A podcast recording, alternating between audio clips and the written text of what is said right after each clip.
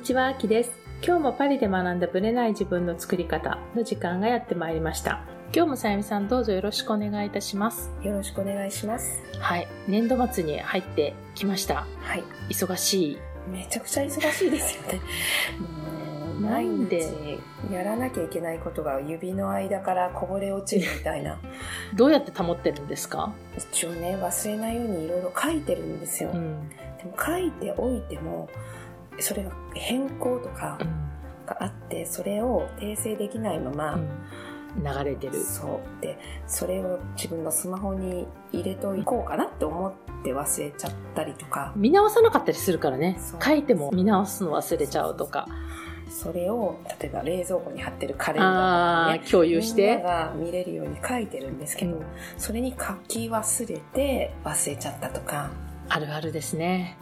もう毎年この時期ありますありますよね。で、かつ私も今年、まあほら、ずーっとロックダウンがあったからっていうのもあるんですけど、6月に急にお誕生日会やるとか、うんおいおいおいみたいな、なんか急に盛り上がってきて、いつも通りに戻ってきてるから、うん誕生日会が結構また増えたりとか、うんちょっと盛り上がってきてるなと思ってたんですけど、ちょうどね、私の息子とさゆみさんのところのお嬢さんが中3なんですよね。ね。日本でいう中3で、この6月で中学が終わるというところにね。ね、行くという、はい、タイミングで、で、実は高校受験という形よりも、うん。中学卒業試験があるっていうことをね、はい。日本の方はちょっとピンとこないのかなと思ったので、お話ししたいなと思ったんですけど、いわゆる期末テストの試験とはちょっと違うってことですよね。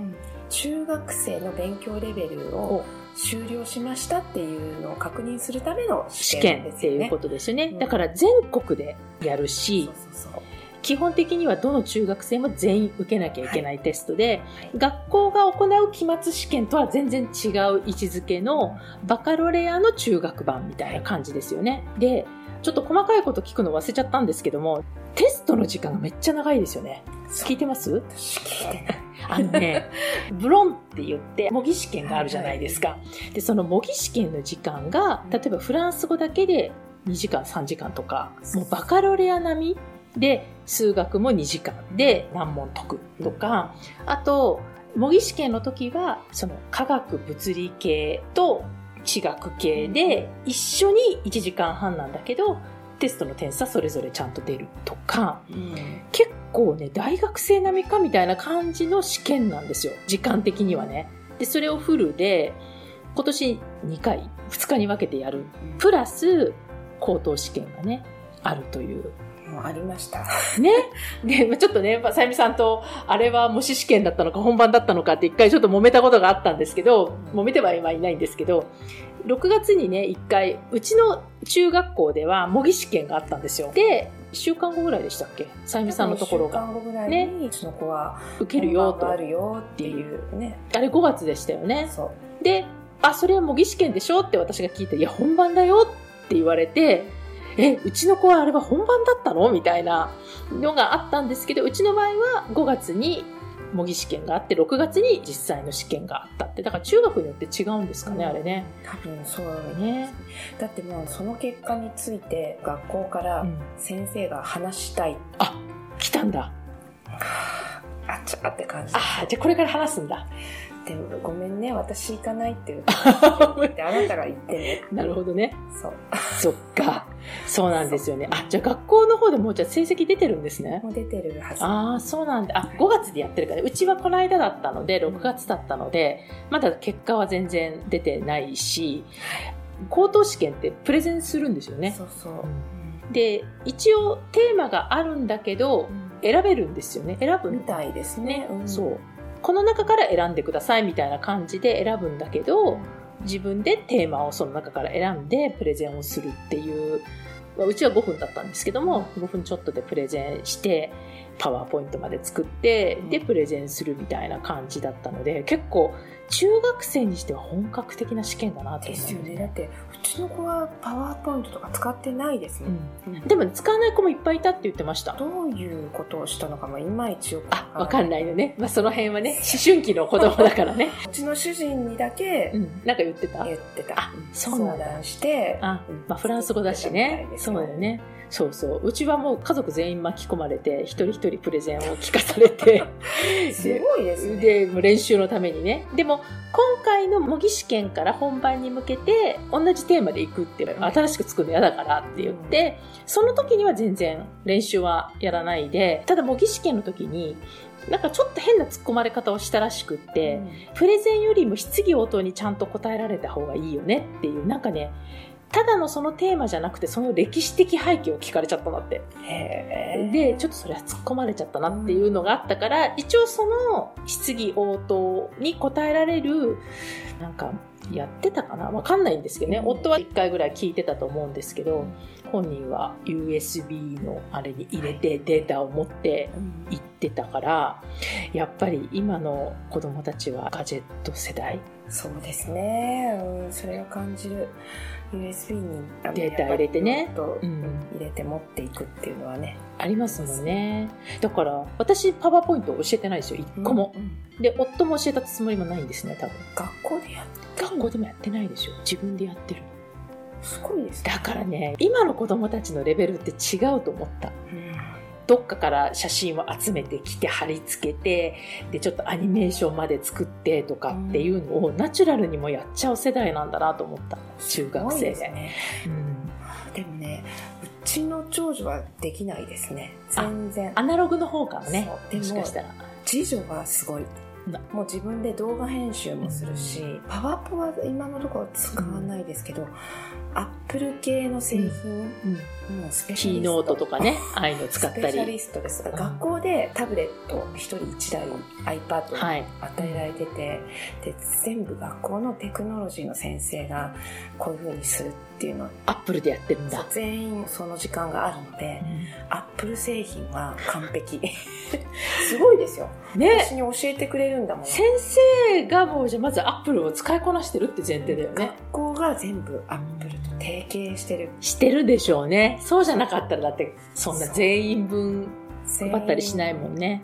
そう。すごいですね今の中学生ってねそう。だから、なんか私たちの感覚の中学校の卒業試験とも多分全然違うと思うし、フランスって日本とやっぱ違うなとは、そういうとこでも感じる。なんか、あプレゼンさせられたり、あと、ペンで試験を受ける。鉛筆じゃないですね鉛筆じゃないっていうのを、だって万年筆買ってくれって言われるからね。うんそう。ペンなんだっていう感じが、うんまたちょっと日本の感覚と違うのかなと。そうですね、はいあと万年筆とかを消せる消しゴムじゃないけどホワイトっぽい感じのね、あありますよね。それも常に必要持ってる。そうねそうそう。だけど、鉛筆には絶対しないですよね。そう消す前提だとしても鉛筆文化じゃない鉛筆文化じゃない、ペン文化です。だって幼稚園の時からペンですもん。そううん唯一鉛筆使うのが日本語補習校あ、そう。日本語なんですよ、やっぱり。ねそう。あそこは鉛筆と消しゴムと、だから必ず鉛筆削りで鉛筆を削ってからっていう感じでしたけど、でも日本語だからですよね。ねフランス語は絶対ないですもんね。ねすごいこの辺りの文化の違いも面白いですよね。そう。だから彼らには鉛筆って馴染みがないっていうか、本当日本語やるときしか馴染みがないものっていう。1本は入ってますよでも一応筆あそうなんだ入ってますねだけど、うんあんまり使ってる気配はないないですよね。うちも完全にほら筆箱分けちゃってるから、日本語の方にしか鉛筆は入ってないし、メインのフランス語の方には何にも入ってないと思いますね。そう。なので、これは成績がうんぬん関係なく、ここには上がれるんでね。そうです。卒業試験というかねあそう。のお勉強ちゃんとはいしましたよっっててい、いうう、はい、終了書みたいな感じで、でもその成績はちゃんと高校には行っちゃうというね、ね。その厳しいところはあるって感じですかね。はい。それでは本編スタートです。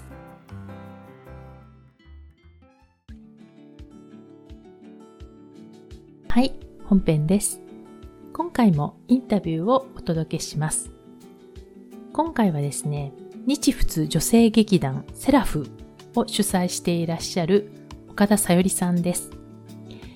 劇団をね、ずっとやってらっしゃるということで、どういう成り行きでフランスで劇団を立ち上げたのかっていうことですとか、あとは作品、途中からね、日本の作品も扱うようになってったので、その辺のお話であるとか、あと、感激に来るフランス人の印象だったり、日本との違いだったり、そういうところを前半ではお聞きしています。ぜひ聞いてください。はい、こんにちは。今日も素敵なゲストの方に来ていただいています。日仏女性劇団セラフを主催していらっしゃる岡田さゆりさんです。さゆりさんよろしくお願いいたしよます。ろしくお願いします。日仏女性劇団を主催していらっしゃるということですか？はい。ちなみに、どういう劇団、どういうことをやってらっしゃるかお伺いしていいですか？私たちの劇団は1991年に日仏ということで日本人女性とフランス人女性が集まって、まあ、女性についての作品あるいは日仏の文化、交流をもとに設立された劇団です。30年前ですよね。30周年じゃないですか？30年前ですね。はい、うんそうですね。はい。おめでとうありがとうございます。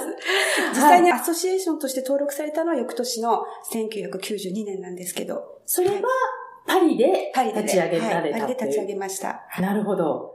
で、じゃあ基本もう女性のみで構成されている。そうですね。おととし、三島由紀夫の近代能楽師をしたんですけれども、はいそれまでは女性のみでした。あ、なるほど。あ、はい三島の作品を、からきっかけに、うんあの、どうしても男性の、はい、役が必要だったので、はいそこから男性の俳優さんに参加していただいて、なるほど。はい。え、日仏ってこう、ね、まあもちろん変わるとは思うんですけど、日本人とフランス人、どれぐらいの割合で劇団は構初成め、どうでしょう、初めは半々ぐらいだったのでしょうかね。うん今は震災のはい。演劇をしてからうん日本人が多くなって、うん今は日本人がほぼ中心になって、フランス人に日本の文化を紹介するというのをここ数年やってます。なるほど。はいえ、じゃあ、劇団の人たちもみんなこちらに住んでらっしゃる日本の方。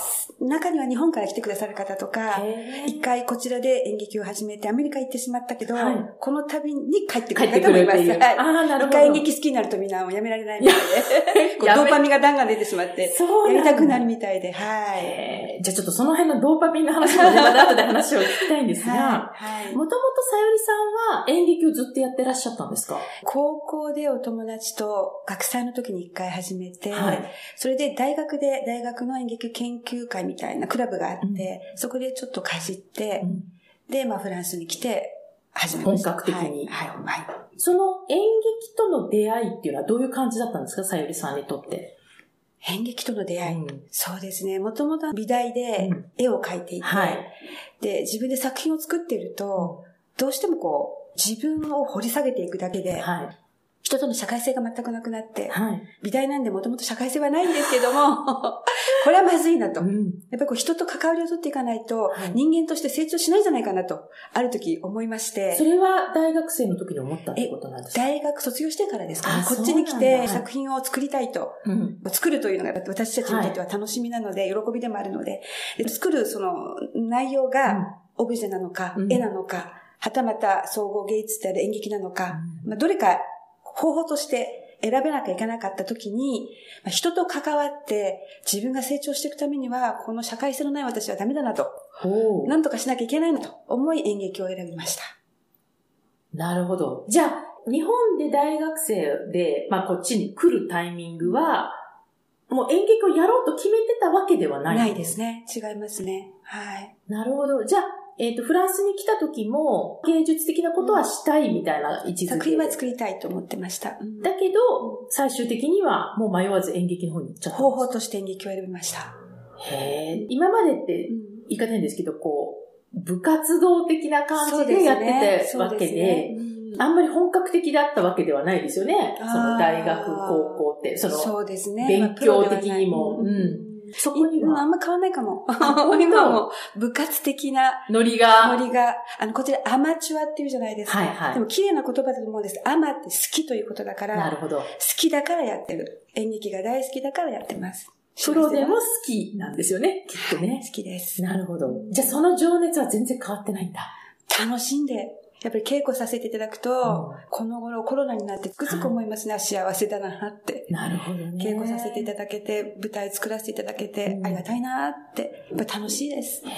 でも、じゃあ、アソシエーションとして立ち上げて、はいで、その時からもう日仏でやろうって思ってたわけですよね。はいはい。で、その時に演劇のスタイルとか、なんかその方向性はなんかもう決まってたんですか？それはですね、もちろん初めは私もその大学の先輩がやってた演劇とか、はい。自分が知ってるアングラの演劇とかを適当にこう自分の頭の中で作ってたんですけども、2年目から1992年に一人フランス人の女性が入ってきてくれて、はい。で、彼女も非常に日本文化、中国文化を愛している方で、うん。彼女とのディスカッションの中で、いわゆる実験的な演劇とかもしてきました。ああ、そうなんだ。そのじゃあ結構うん、革新的な感じとか、モダンな感じとかいろいろやったり。やってきましたね。そうんの日本の伝統的芸術の根本的なコンセプトみたいな、そのスタイライズされたものをどうやってフランス語にするかとか、うん体の動きはいをどういう肉体表現を作っていこうとかとか、そのまあ感情がどのように自分のエネルギー体なり魂なりあるいは内臓肉体なりどう関わっていくとか、そういうことすごいディスカッションをしながら、その旅ごとにいろいろ実験的なこともしてきました。この数年、日本文化紹介にあたっては、うんもう普通のうんいわゆる進撃的なことをしてますけど、まあ中にはお客様に喜んでいただけるように踊りとか、うん面とか、混ぜて、歌とかうん混ぜて、スペクタクル的な要素を取り入れてしてます。なるほど。はい。え、じゃあ、演劇の、その、実験的にいろいろやっていく中での、一番の魅力って、その時のさゆりさんはどんな風に思ってたんですか、演劇の。その、ドーパミンが出るとか、なんかディスカッションとか、何が一番？作っていて発見があるとこでしょうかね。なるほど。例えば、どう例えば、これ時間の問題になるんですけど、うんうん。演劇っていうのは普通人生、まあ、80年、はい。100年のところをうん。クッと締めて1時間か2時間で作ってしまうぐらい凝縮されてるんですね。はい。うん。でも、その物語っていうのは過去があって、今があって、あ未来があるんですけど、この時間軸の中で、まあ、初め見て練習するときに、うん。まあ、こんな感じだなと思って稽古を始めるじゃないですか。でも、本当の実際と同じで、この今この瞬間をどう演じるかということは、前後関係なく作っていくんですよ。なるほど。うん。で、例えば言葉一つセンテンスとっても、例えば、私はあなたを殺したいという言葉があったとするじゃないですか。文字通り通れば殺したいだけど、うん私はあなた殺したいって言ったら大好きってことでしょ。なるほど。だから同じ文章でもうんうん言い方変えると物語が変わってしまう。ん確かに。で、そういうふうにこう稽古していくとですね、ある瞬間、一回作り上げていても、今のセリフの言い方をこの時点で変えると、前後にインパクトがあるんですよ。うんで、変えなきゃいけないの。うん、なるほど。それってすっごい面白いことだなと思って、人生にも言えることじゃないですか。なので、その、作り上げていって、ある瞬間、物語の、初め読んでこうだなと思ったものでないものが現れてきて、そこにクリエーションが出る。なるほど。うんあるいはその登場人物が作られていく瞬間があって、役者さんが演技をしていく中で、ある時、その登場人物がそこに存在する瞬間があるんですよね。うんエネルギー体としてポンと。うんその生まれた時の喜び？それは本番の前練本習中に番の前、本番の前、練習中に。うんあとはもう本番。うん演劇というのは、この舞台に乗ってる側のクリエーションと、見る方たちの感性、これが一つになった時に一個の作品ができるので、うんその瞬間を感じちゃうと、もうドーパミン出っ放し。だから多分やめられない。やめられないやめられない。その時の変化。うんあの、蝶のようにさなぎがポッとこう広がるように、まあ、稽古ってこういう感じじゃないですか。あの、段階があって、ずっと低迷してる瞬間、う上手くなる。うん。また少し経ってなかなかうまくいかなくてまた上手くなる。ちょっと階段方式みたいな階段方式の学習、うんはい普通の学習方式と同じなんだけども、舞台に出た瞬間、みんな蝶のように変わっていくんですよね。あな、の、なんなんですか、その。多分ね、お客様の力。へー自分一人の力で変わろう変わろうとしていたものが、周りの方のエネルギーをもらった瞬間に、別のものが生まれてきて、あれ感じるとやめられないんじゃないかなって、舞台やめられない人たちの気持ちはそこじゃないかもしれないけど、私が見てて、役者さんを見てて思うのは、それぐらい変わる。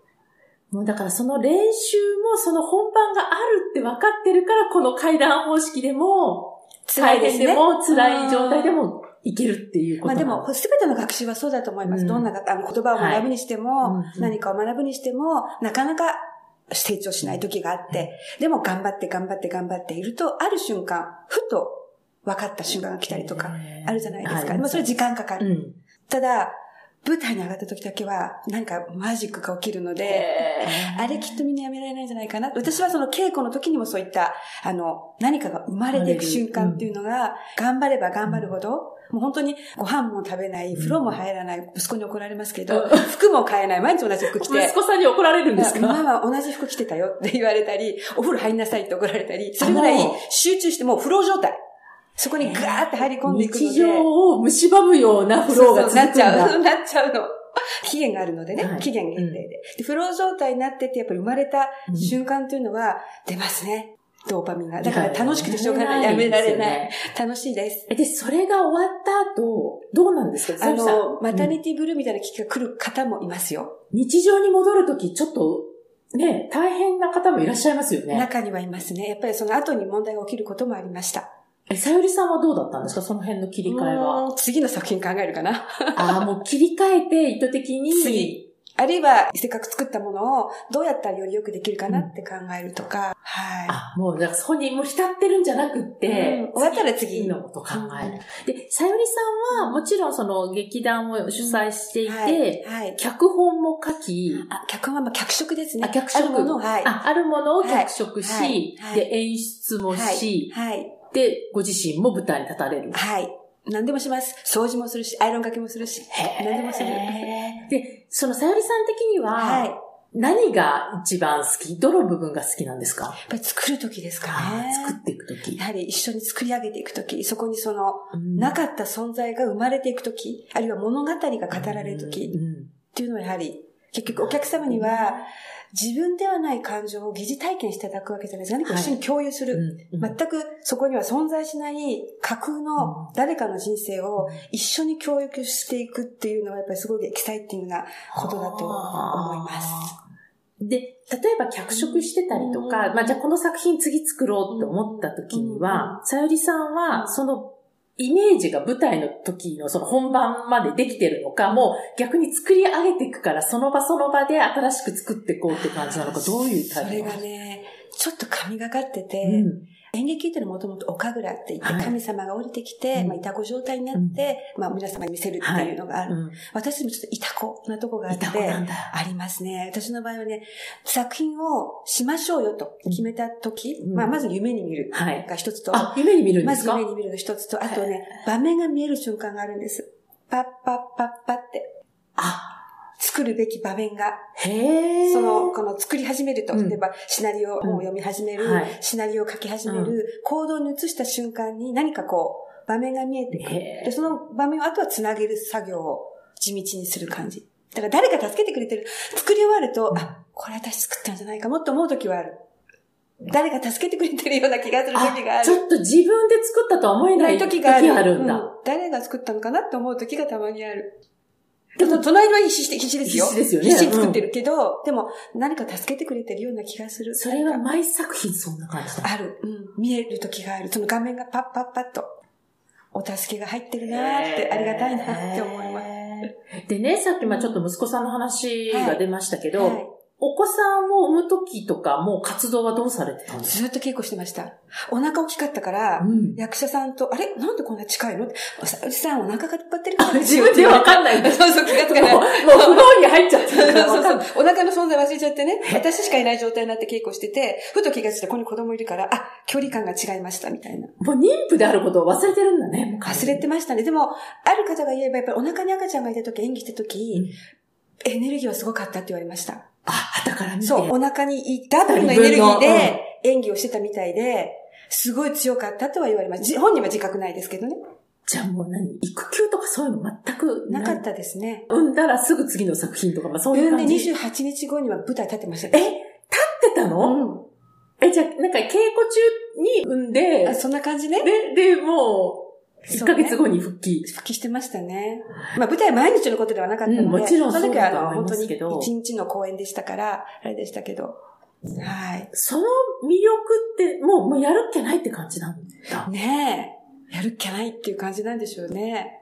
その、もともとは、まあほら美術とかね、洋画とかされてて、はいで、演劇は、まあ高校から、はどっちかっていうとかじった感じね、はい趣味なからスタートして、うんで、まあ、社会生活をなんとか営もうと思ってはいそっちに行き、はいもうすっかりのめり込んじゃってる感じじゃないですか。そうですね。なんか自分の人生にそれ以外ないぐらいの。今そういうことですよはい。ね。もうずっとやってばもう二十何個作って、うん二十、二十の作品と、三つの朗読と、二つの美容書を作って、あと二つユネスコで女性デーの企画をやってきたんで、はい。ずーっと作ってる感じ。だから一年に一回は、なんかやってやってますよね。うんうんなんか作品作ったり、はい公演もやってるっていう感じで、はいはいそのパワーは何、何なんですかね？パワまあ、パワーと思ってないよね。ー。好き？好きなんだね楽。しい？もうやめられないって感じなんだ、本当に。なんかこれが普通の状態になってるのかもしれません。へきっと、人ってそれぞれうん。お得意ものがあるでしょ、はいはい。でもきっとそのお得意ものっうん。て、その人がこの地球にいるうん。神様からのプレゼント、うん。で、それ生かしていけば、まあ、生かされてるかどうか自分わかんないけど、うん。でも、生かさせてくださるように、神様がその場所を与えてくださったのかなって、だからあんまり、なん、か自分が情熱持ってるかどうかもわかんないし、でも、楽しいからやってる感じはあるかもしれない。例えば、ご自身の、よくね、こういうアーティスティックな分野って自分の才能との葛藤があったりとか、あそういうの全然ないの。ー才能の葛藤。いやうんそれは自分で才能あると思ってやってないとこはあるから、やっぱり稽古うん。そして何回も何回も作って毎回良くするように、お客様に喜んでいただくように、まあ、努力、努力、努力ですかね。完成はないのでね、うんアートのまあそうよね。世切りない世界ですよね。生と同じ人生にゴールなんてないでしょ、はいは終わったらまた死んでまた来るわけだから、永遠うんに経験をどんどん積んで、積んで積んでい。いくわけ。そういうふうに考えると演劇も人生なわけですね。あ、もう思いっきり人生ですね。まあお仕事とか、うん子育てとか、うん同じだと思います。うんたまたま私の場合は演劇だったっていうだけで。でもそれが途切れることなく、はい。ずっと30年以上来てるっていうことだから、まあ皆さんのおかげです。一緒にやってくださる方がいるからう、ん。一人ではできないので。なるほど。はい。本当にいい仲間に恵まれました。ねで、メンバーはそうやってはい。ほら、まあ海外出ちゃった人もいたり、はい。まあ日本から来てくださる、けど結構コアメンバーあんま変わってないんですか？そうで、もう30年やってるんで、うん。初めからすると変わってますけど、はい。でも嬉しかったのが、三島をやった時に、はい。一番初めの公演で演じてくれた方が見に来てくださっていて、その1992はい、年とかの、91年に公演した時の女優さん2人が、2019年にやった時の公演に見に来てくださっへてすごい嬉しかったです。皆さんね、それぞれご家庭に入られたり、もう今はもともとプロでやってる方たちが多いですかね。うん。もともと日本でやって演らっしゃった。プロでやってる方が、フランスに来て、まあそういう機会がない場合に、やっぱり好きだから、一緒にやってくださるって方もいます。あ、もうじゃあ必然的に集まってきちゃうんですか？さゆりさんの周りに。そうですね、ありがたいことに、まあ、コアになる方は確かにいます。うん。もともとあの演劇をやってた方たちで、あるいはあの理解をしてくださる方がいるので、その方たちが助けてくださってます。基本フランスで公演さ、まあ、そうですね。日本かはいフランスフランスですね。ですか基本。はい。で、フランスの中でもパリが中心なんでか？そうですすね、やっぱりどうしても。へー例えば、さっきね、日本の作品を震災ぐらいのタイミングからっておっしゃってたんですけど、はいはい。その震災が影響を与えたってことがあったんですか？そう、うん、まあまあ、影響というか、ただ単に、その震災の時は、その日本で、コラスさんっていう、シャネル元シャネル社長さんが、はい。日本で起きたことうんをフランスに伝えたいという思いで、震災についてうん。の、本当に実際にあったことを取り入れながら小説を書かれたんですね。はいでそれを舞台化させていただいたんですけど、やっぱり日本人じゃなきゃダメだと思ったんですよ、舞台に立つ人間は。確かにね。なのでその時日本人が集まってきて、どうしてもそれで人数が、日本人が増えてしまってあ、そういう、であ、それがきっかけ、作品のはい特色というか。はい。で、その後はまあやあはり、ちょっと悲しい内容だったので、うんまあ皆さんに少しでも明るい内容をしようと思って、谷崎のささめ雪をうんやったので、やっぱりどうしても日本人じゃなくて、はい、はい。でそこから今度は、周りに、谷崎やったら三島でしょって言われて、で、三島やったら川田でしょって言われて、こう、トントントンと、もうその日本作品、そうそうそうそう文学作品がなっちゃった。はいはいはい。ずっとやっぱ日本人じゃないと、やっぱり、言葉と感情と、まあ、文化というのは密接につながっているので、はい特に川端先生の世界は、うん日本語じゃないと感情を表しきれないなと思いました。あ、そうなんだ。フランス語に訳すことはできるけれども、うんうんやっぱり感情表現は日本語に、特に言わないセリフも多いので、なるほどね。うん例えば、そういう日本の作品、それも純文学の世界を、はい。こうフランス人に伝えるときに、はい。なんか気をつけてらっしゃる、その感情表現のものもあるし、うんでも日本語だからっていうだけじゃなくて、例えば今までの作品と比べて意識されてることとかあります？この日本文学と。と三島まではなかったんです。あ、そうなんだ。変わんなかったってことあの、なんだ。三島由紀夫先生の文章うん。はとても美しくて、うん。でもちょっと西洋的な感情があったし、なるほど。谷崎も、笹めきについては自己負的なとこもあったので、うんはい。心理的なとこっていうか、だからあんまり感じなかったんですけど、ど。今回、川端先生をやった時には、うん。初めは普通に作ってたんですけど、はい。もう一回今年また講演をうん。11月にするにあたって、はい。やっぱりその行間、つまり言わない部分はい、はい。とか、あるいは言葉の繰り返しがいっぱい出てくるんです。あそう。同じ言葉を。つまり、フランス人だったら、相手に伝えるときにうん言葉巧みにいろんな用語を使うじゃないですか。は伝えなきゃいけないから。じゃなくて、同じ言葉が時間を取ってるにもかかわらず出てくるの。それをどう変えていくか、あるいは言わない言葉、うんどう相手に伝えるか、というところが本当に日本的なので、それをどうフランス人に感覚的にうん。その違いをしてもらうかは、ちょっと今悩んでるところです。すごいなんか深い世界ね。そうね。まあ、それが日本人の文化であり、言葉であり感情表現。まあ、人間はね、基礎は同じでしょうけれども、はいはいはいやっぱり表現方法が違うから、それが文化の違いであり、豊かさであり、人間の経験の違いであり、うんまあこの世の中の豊かさうんうんにつながっていると思うので、その豊かさを、まあ今コロナで旅行にも行けないから、はいうん演劇を見ながら、うんこの狭い空間で日本を何か雰囲気、うん。日本の香りをうん感じていただくために工夫をしなきゃいけないなと思っているところです。で、そういう作品うんに来てくださるフランス人の方たちって、例えばどういうふうにこう見てらっしゃるんですかね難しい作品もいっぱいあるし、日本文化を基本的に知ってる人が多いのか、知らなくてもなんかこう、体感的に味わってくださる方が。二タイプあると思います。そうなんだうんあ日本が好きで本を読みました。だから見に行きたいっていう方もいらっしゃるし、谷崎潤一郎とか読んでるんですか？読んでます。すごい、ね。あるいは、日本は知らないけども、う興味があるから見てみたいっていう方もいます。は今回はその日本文学を紹介するために私たちもやってるので、まあ、読んでいただければいいと思って。つまり演出されてるものは凝縮されてるし、はい。ある一種、一定の方向性というのを脚色で与えてしまっているので、本を読むとは違うわけじゃないですか。確かにね。うんなのでその、見て、本を実際に読んでうん比べてくださる方もいます。へえ。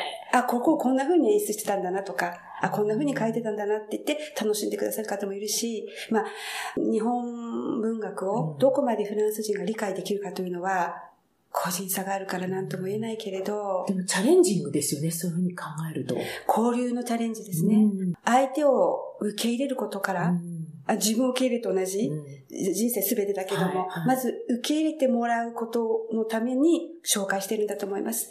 受け入れられれば、ね分からなくてもうん豊かさが足されていくでしょう。うん多分、分かれと言ってるわけでない。分からなくてもいい。うん何かを感じて、分からないを感じてくればそれはそれでいい。確かにね。異質だと思ったらそれはそれでいい。